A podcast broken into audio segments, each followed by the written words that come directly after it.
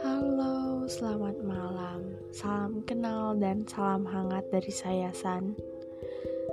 Uh, ternyata gak kerasa banget ya. Udah tahun 2021 aja.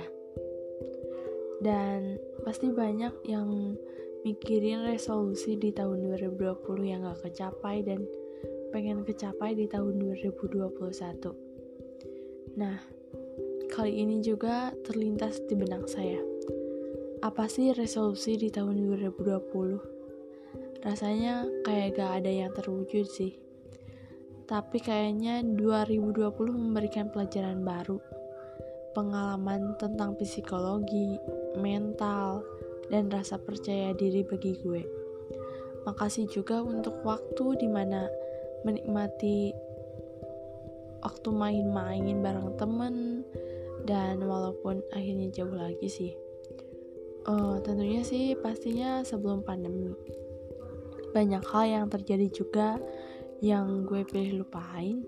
Bukannya gak mau simpen di memori sih, tapi ada satu alasan yang supaya gue tuh gak terus berada di titik itu.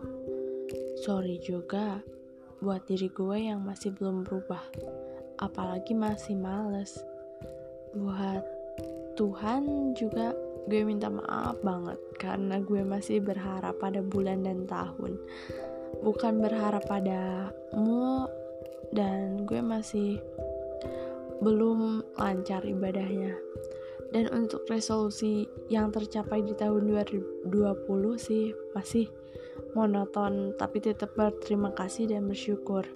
Tuhan masih beri gue kesempatan di tahun 2021 ini untuk memperbaiki segalanya.